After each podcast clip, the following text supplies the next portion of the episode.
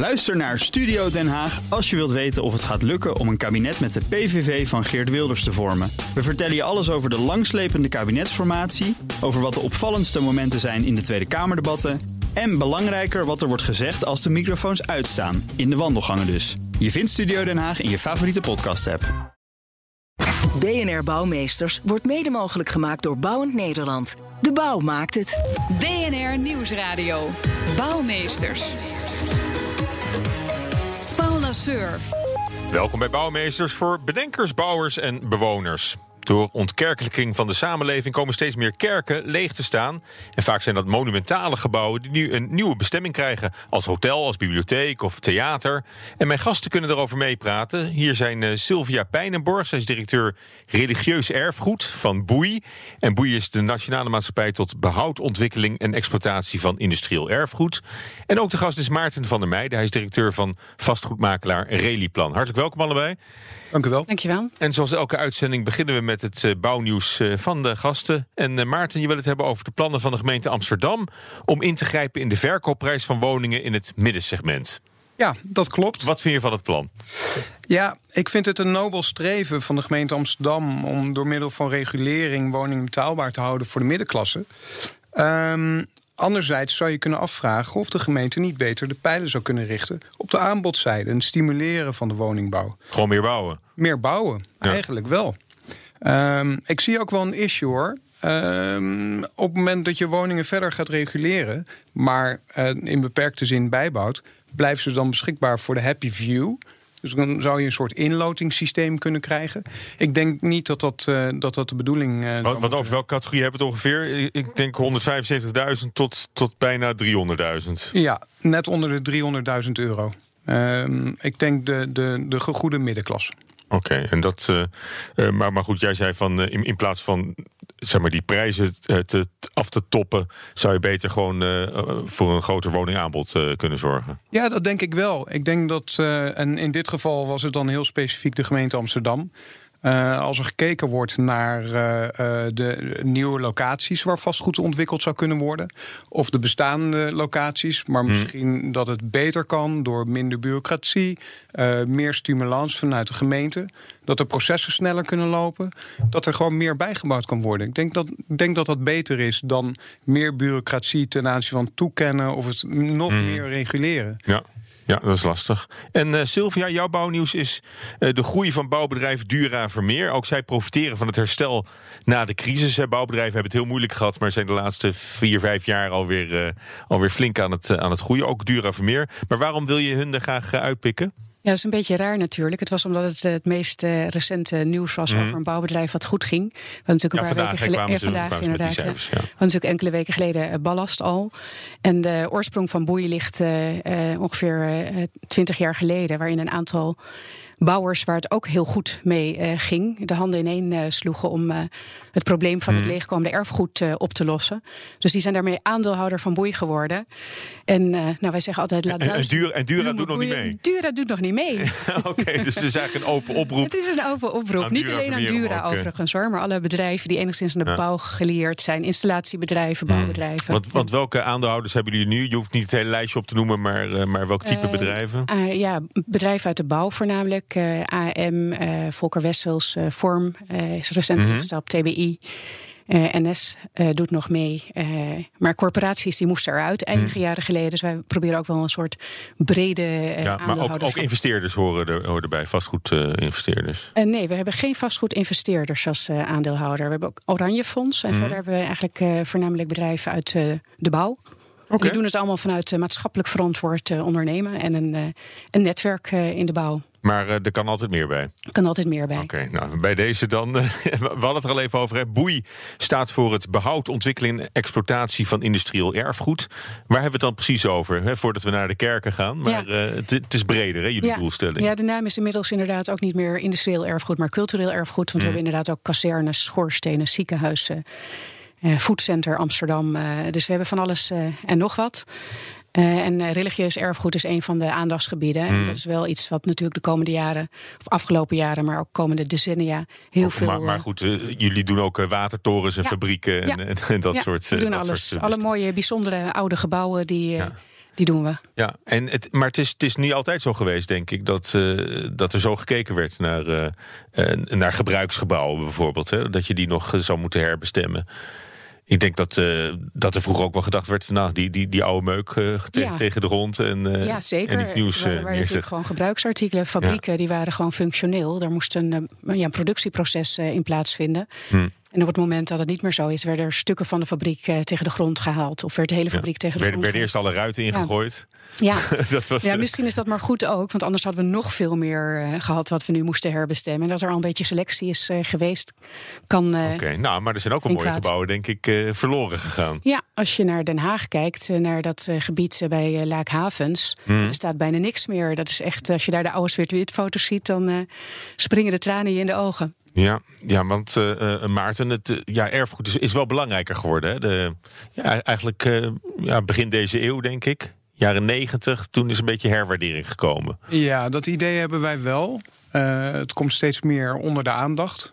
Wij denken ook dat dat goed is. Mm -hmm. uh, eenmaal weg is altijd weg. Ja. En uh, goed, het zijn bijzondere gebouwen met vaak een lange geschiedenis. en, um... ja, want jullie, jullie bemiddelen dan met name in, in religieus erfgoed, hè? Ja, religieus en maatschappelijk erfgoed. Ja, ja. maar dat, wat, dat zijn dus niet alleen kerken.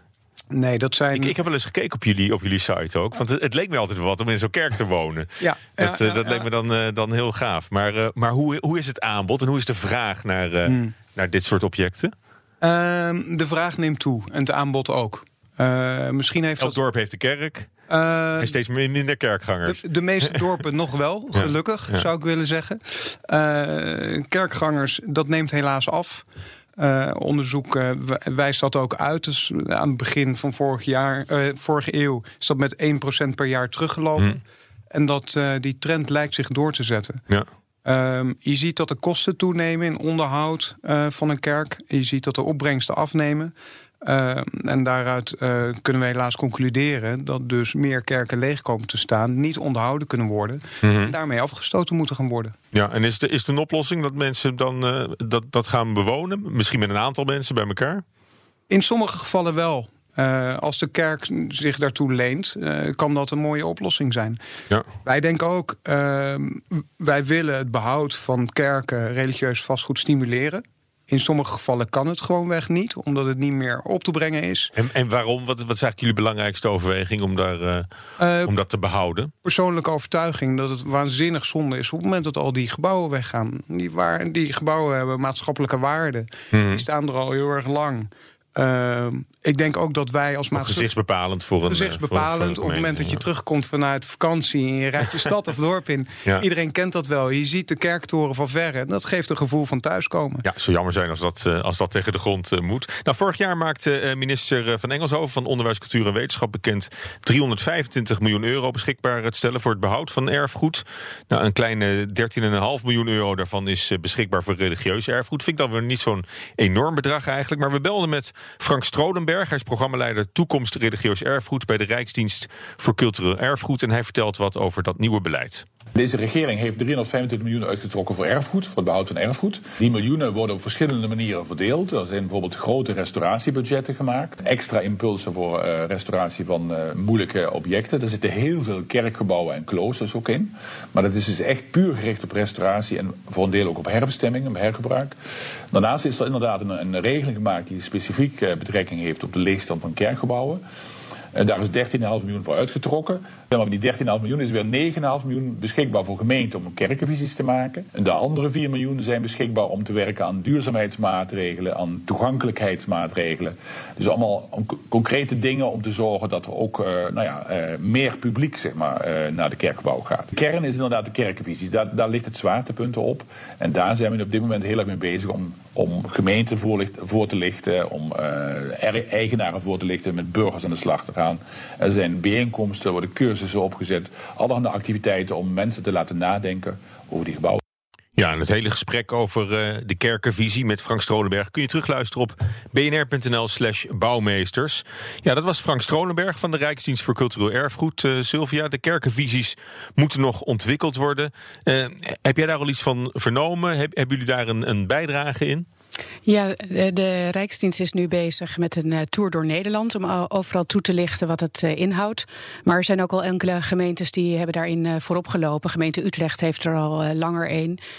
En daar hebben we in, het, uh, in de fase dat zij daarmee bezig waren ook verschillende keren meegelezen van wat zou je daar mhm. nou ook in moeten zetten als gemeente.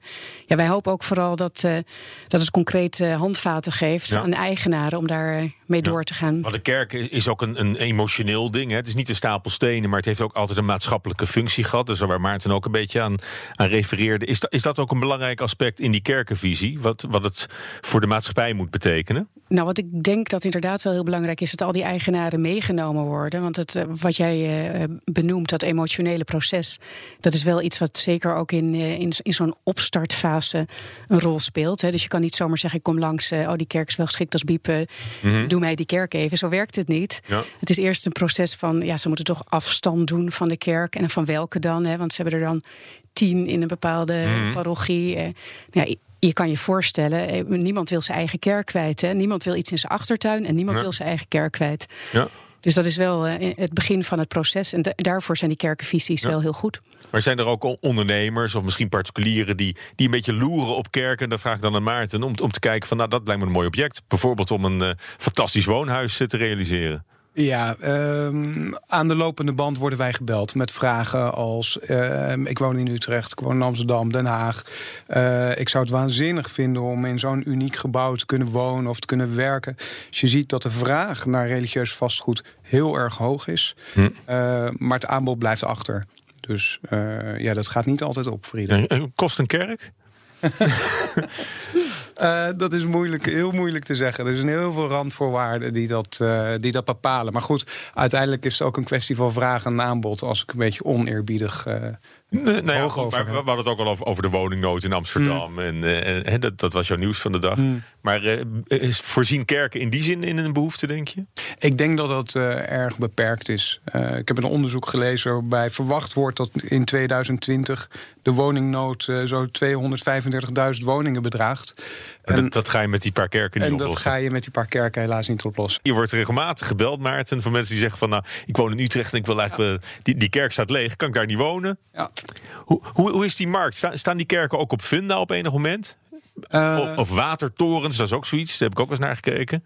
Uh, de kerken komen wel op funda, zij het in beperkte mate. En uh, de andere unieke gebouwen waar u naar refereert, watertorens of de huisjes bij bruggen en dergelijke, ja, die moeten ook verkocht worden. Dus ook die verschijnen wel eens op funda. Ja, en Hoe, is de, hoe, is de, hoe is die markt? Hoe is de concurrentie daar?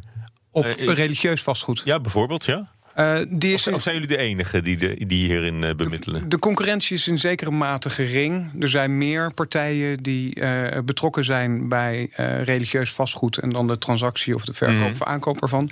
Ehm, er zijn geen bedrijven die zoals wij landelijk opereren, althans niet in die mate.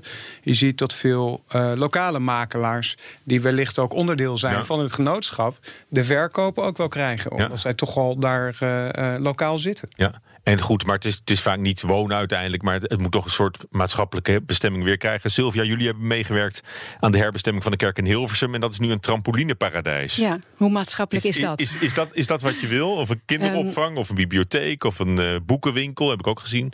Nou, Hotels, wij, restaurants. Ja, wij hebben niet per se voorkeur voor uh, commercieel of uh, niet commercieel. Wat wij zeggen is uiteindelijk moet er in ieder geval een huur betaald kunnen worden die voldoende mm. is voor de exploitatielasten. En uh, we willen bij voorkeur dat de kerk wel publiek toegankelijk blijft. Dus ja. zo'n trampolinefunctie is dan natuurlijk een mooie functie. Maar ook een boekhandel. Of, uh, ja, uh, er zijn allerlei voorbeelden. Het hoeft niet een beetje deftig of cultureel te zijn... om, om, om ook tegemoet te komen aan, aan de emoties van de, van de oude kerkgangers natuurlijk. Nou, die emoties van de oude kerkgangers... die worden eigenlijk weer weergegeven in een kettingbedingen... wat mm. opgelegd wordt vanuit bisdom. Dus dat betekent eigenlijk ja, geen horeca, geen maar dat is voor katholieke kerken? Katholieke kerken, ja. En dat is eigenlijk dat soort dingen worden ook wel in de koopovereenkomsten met protestante kerken, maar wat minder stringent. Maar de koop zelf, en dat, en dat is soms pijnlijk om, om te moeten zeggen, het, het is helemaal niet duur een kerk. Je koopt alleen een hele hoop onderhoud en verplichting voor, voor de toekomst natuurlijk. Uh, ja, Anderzijds uh, word je wel eigenaar van een prachtig gebouw dat uniek ergens staat. Dus dat is, heeft ook zijn waarde. Uh, maar het klopt, onderhoud van uh, religieus vastgoed, met name. Maar voor, voor, voor echt een, een groot pand op een, op een mooie locatie. En dan eh, heb je misschien voor, voor een ton of soms voor een symbolisch bedrag. Ja, dat heeft vaak te maken met ach- achterstallig onderhoud. Dus dan moet er toch nog Oh, wel nee. wat geld in om het eh, geschikt of bewoonbaar of wat dan ook te En krijgen. dan nog met die kettingbedingen, omdat er, dat er niet alles Ja. eh, zomaar in, eh, in mag. Maar het, het, het moet wel zo'n soort maatschappelijke functie krijgen, behouden vaak. hè? Ja. Dat is het eh, Ja, als wij een bruidschat meekrijgen, dan is het ook vaak omdat er dan een stichting in moet die dan eh, concerten organiseert en iets voor het dorp doet. Nou, dat is ook prima. En is dat, is dat over het algemeen goed te, te financieren? De, de plannen die mensen hebben met, eh, met zo'n kerk? Het ligt aan eh, de bestemming eh, en de vergunning die je wel of niet krijgt. Want als het nog geen woonbestemming heeft, dan zal een bank wel vrij terughoudend zijn met financieren. Maar dat weet jij misschien beter. Ja, Maarten? Ja, ik ben het helemaal met je eens. Kijk, het heeft met de bestemming te maken. Op het moment dat het een woonfunctie krijgt, dan zullen banken sneller geneigd zijn om een hypotheek te verstrekken. Bij werken zal dat ook het geval zijn. Bij een maatschappelijke invulling zie je dat de kosten hoog blijven en, de, en hetgeen wat opgehaald wordt wat lager is. En dan zullen banken wat huiveriger zijn om eh, geld uit te lenen daarvoor. Ja, dus het is nog best een hele tour als je als, als particulier in een kerk wil gaan wonen. Eh, dat, eh, zou, zou je dat adviseren of niet? Want het is, eh, voor mij moet je aan heel veel voorwaarden voldoen. Ik zou het absoluut adviseren, want het is uniek. En je woont in een het is jouw prachtig handel. gebouw. Dus eh, dat zou ik zeer zeker doen. Maar het is niet voor iedereen weggelegd. Het kan heel erg duur zijn. Dat klopt. En bijvoorbeeld, je, zal- er zal maar een kerkhof naast liggen. En dat heb je nog wel eens bij, bij kerken. Is, is dat nog een speciaal probleem? Moet je dan ook nog toegang verschaffen voor, eh, voor bezoekers van die kerkhoven? Ik kan me voorstellen dat Wij mensen hebben nog... een paar kerken waar kerkhoven achter. In, in eh Ouddorp hebben we een kerk met een kerkhof daarachter. In Sint-Anne ter Muiden hebben we een kerk met een kerkhof daarachter. Eh, Dus die hebben we toch nog wel. een soort overpad eh, Ja, ja. gunnen, ja. Ja. Oké, nou ja, en bijna de helft van de kerken, of 40%, is, is rijksmonument. Dat betekent dus ook nog dat, dat je daardoor beperkt wordt in wat je er allemaal mee kan en mag. Ja, dat is correct. En dat is, dat is niet alleen exterieur, dat is va- vaak ook nog interieur. Met Ja. groot orgel en het koor en eh, weet ik veel, de banken. Vaak staat het beschreven wat eronder valt. Niet in alle gevallen, maar dan eh, zul je advies moeten inwinnen. Vaak is het ook zo wat eh, nagelvast in de kerk zit, dat dat ook beschermd is. Hm. Dus daar zul je rekening mee moeten houden. Zeker bij een herbestemming of transformatie naar wonen. Ja, en we hadden het al even over, over het bewonen van kerken. En of dat misschien een, een oplossing zou kunnen zijn voor, voor het woningtekort. Dat, dat zie je niet echt, hè? Nou, Maar bijvoorbeeld eh, hele grote kerken, daar zou je zo appartementen in kunnen, kunnen bouwen. Allereerst denk ik dat een druppel op de gloeiende plaat is. Gezien de woningnood en het aantal kerken en het eh, tijdsbestek wat nodig is voor een Hmm. herbestemming van een kerk. Ehm, ja, kerken zijn groot, maar vaak niet zo praktisch gebouwd uit, het, eh, uit de optiek van transformatie. En transformeren is ook erg duur. En de vraag is ook of je dat zou moeten willen voor alle kerken. Hmm. Ehm, dus helaas geen Wel- oplossing. Wel duur en vaak niet zo, en vaak niet zo duurzaam.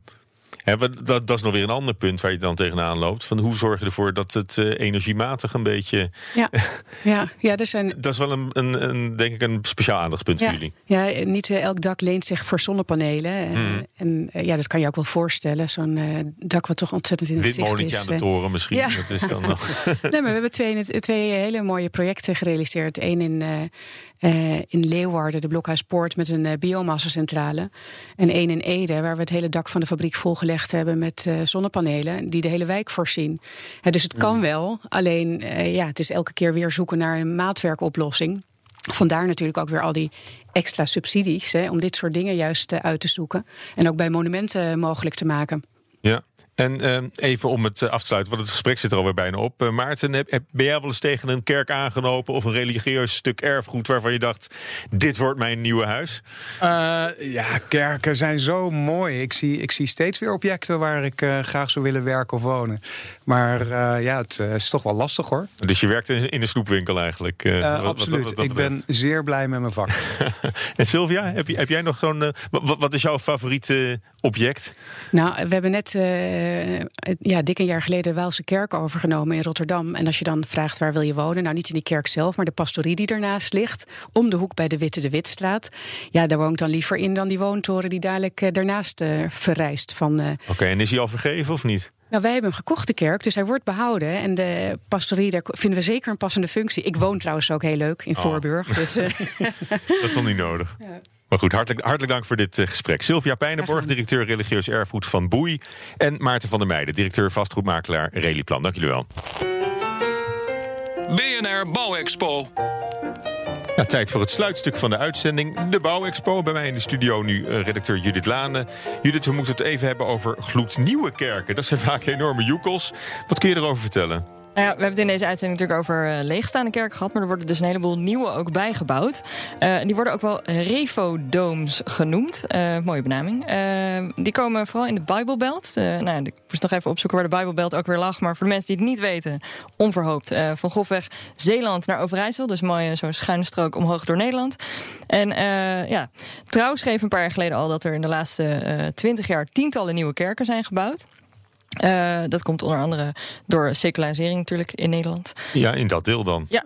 in dat deel van Nederland. En er komen nu dus van die enorme mm -hmm. refodomes bij. En dan moet ik een beetje aan... Ik moest denken aan de Crystal Cathedral in Amerika... Hè, waar Klopt. de Hour of Power vandaan wordt ja. uitgezonden. Dat is een enorm futuristisch mm -hmm. ding. Uh, maar dat soort Amerikaanse toestanden... moet ik me ook hier voorstellen? In Zeeland, ja. Overijssel? Ja, echt enorme dingen. Met plek voor soms wel 3000 man. Nou, dat is gewoon best wel veel. Oh ja? En uh, de grootste, ik heb het even opgezocht... die staat in op Heusden, die is uit 1999, dus nog niet zo oud. Daar past dus al 2850 man in, om even wat bij voor te Kleine stellen. 3000. Ja. en uh, nou ja, die, over de, het ontwerp heb ik ook even bekeken hoe die er doorgaans een beetje uitzien. Uh, de meeste zijn uh, heel symmetrisch. dan grijpen ze ook vooral terug op Calvinisme. En bij Calvinisme moeten we natuurlijk denken aan weinig frutsels, sober, streng. die nieuwe ontwerpen die zijn ook praktisch, want ik bedoel, we leven wel in een, in een moderne tijd. er zijn er vergaderzalen, er zijn parkeerplaatsen. Er zijn uh, voldoende stoeltjes natuurlijk om te zitten. Uh, ik las ook over een Revodoom met een lift naar de galerij. Uh, en een digitale wegwijzer. En ze hebben natuurlijk ook moderne apparatuur voor licht en geluid. Uh, en uh, jij zei al die uh, Hour of Power. Ja. ja, ik moest aan Joel Osteen denken. Daar keek mijn vader wel eens naar. En nou ja, dat is een beetje dat idee. En toen dacht ik, ja, je moet je een beetje voorstellen dat je in een soort World Forum zit. En dat je daar maar, dan. Maar dan voor, de, voor, de, voor de gebedsdienst. Maar dan voor de gebedsdienst, ja. inderdaad, ja. Nou, één zo'n grote kerk is de megakerk in Ierseke. In de Zeeuwse gemeente Rijmerswaal. Mhm. -hmm. wat is daar zo bijzonder aan? Hij is nog niet helemaal af, hè? Nee, de bouwen mag doorgaan. Want er is veel tegenstand tegen. in dat dorp zelf er wonen 7000 mensen. En er is al een kerk van de gereformeerde gemeente. Daar kan dus 1400 man in. Nou ja, nu komt er dus eentje bij. En er moet dus plek komen voor 2500 man. Uh, en het kan uitgebreid worden naar 2800. Dus ook bijna 3000. En tegenstanders die zeggen, ja, uh, die kerkgemeente die krimpt. Dus ja, is dat nou wel nodig? En het komt ook tegen een natuurgebied aan. Ierse Moer, dat vinden mensen ook niet kunnen. En tegenstanders die vrezen bijvoorbeeld ook verkeersopstoppingen op zondag. Om, zondagen, omdat er dus zoveel mm. mensen dan naartoe komen. Ja, Waar moet auto, je die laten? Weet ik niet, of dat. Misschien met de fiets. of, of dat geoorloofd is. um, en even kijken. Er was dus veel bezwaar tegen. De Raad van State die moest zelfs uitspraak daarover doen. dus het liep hoog op. En die deed dus onlangs uitspraak. De bouw mag dus doorgaan. Uh, en uh, over het gebouw zelf. Uh, het is ontworpen door Van Bijnem Architecten. Die doen nog veel meer kerken, maar ook woningen en andere soorten gebouwen. Maar dus heel veel kerken, ook die in, op Heusden. En deze kerk in Ierseke wordt dus een soort... Ja, het ziet eruit als een hele grote rode-bruine schuur. als ik het moet omschrijven. Met een torenspits van bijna 45 meter hoog. Een fietsenkelder voor 765 fietsen. Dus ja, jij zei uh, met de auto. Nou, ze kunnen dus met de fiets komen. Uh, maar als ze met de auto komen, dan uh, is er ruimte voor 350 parkeerplaatsen. En op het terrein komen ook woningen voor de dominee en de koster. Nou ja, we kunnen het over 30 jaar altijd nog tot een soort congrescentrum verbouwen, denk ik. Precies. Dankjewel, Judith. Halleluja, zeg ik. Tot zover deze aflevering van BNR Bouwmeesters.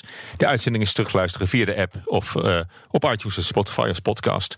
En tips voor het programma, die kunnen naar bouwmeesters.bnr.nl of gewoon tweeten naar het BNR Bouw. Tot volgende week. BNR Bouwmeesters wordt mede mogelijk gemaakt door Bouwend Nederland. De bouw maakt het.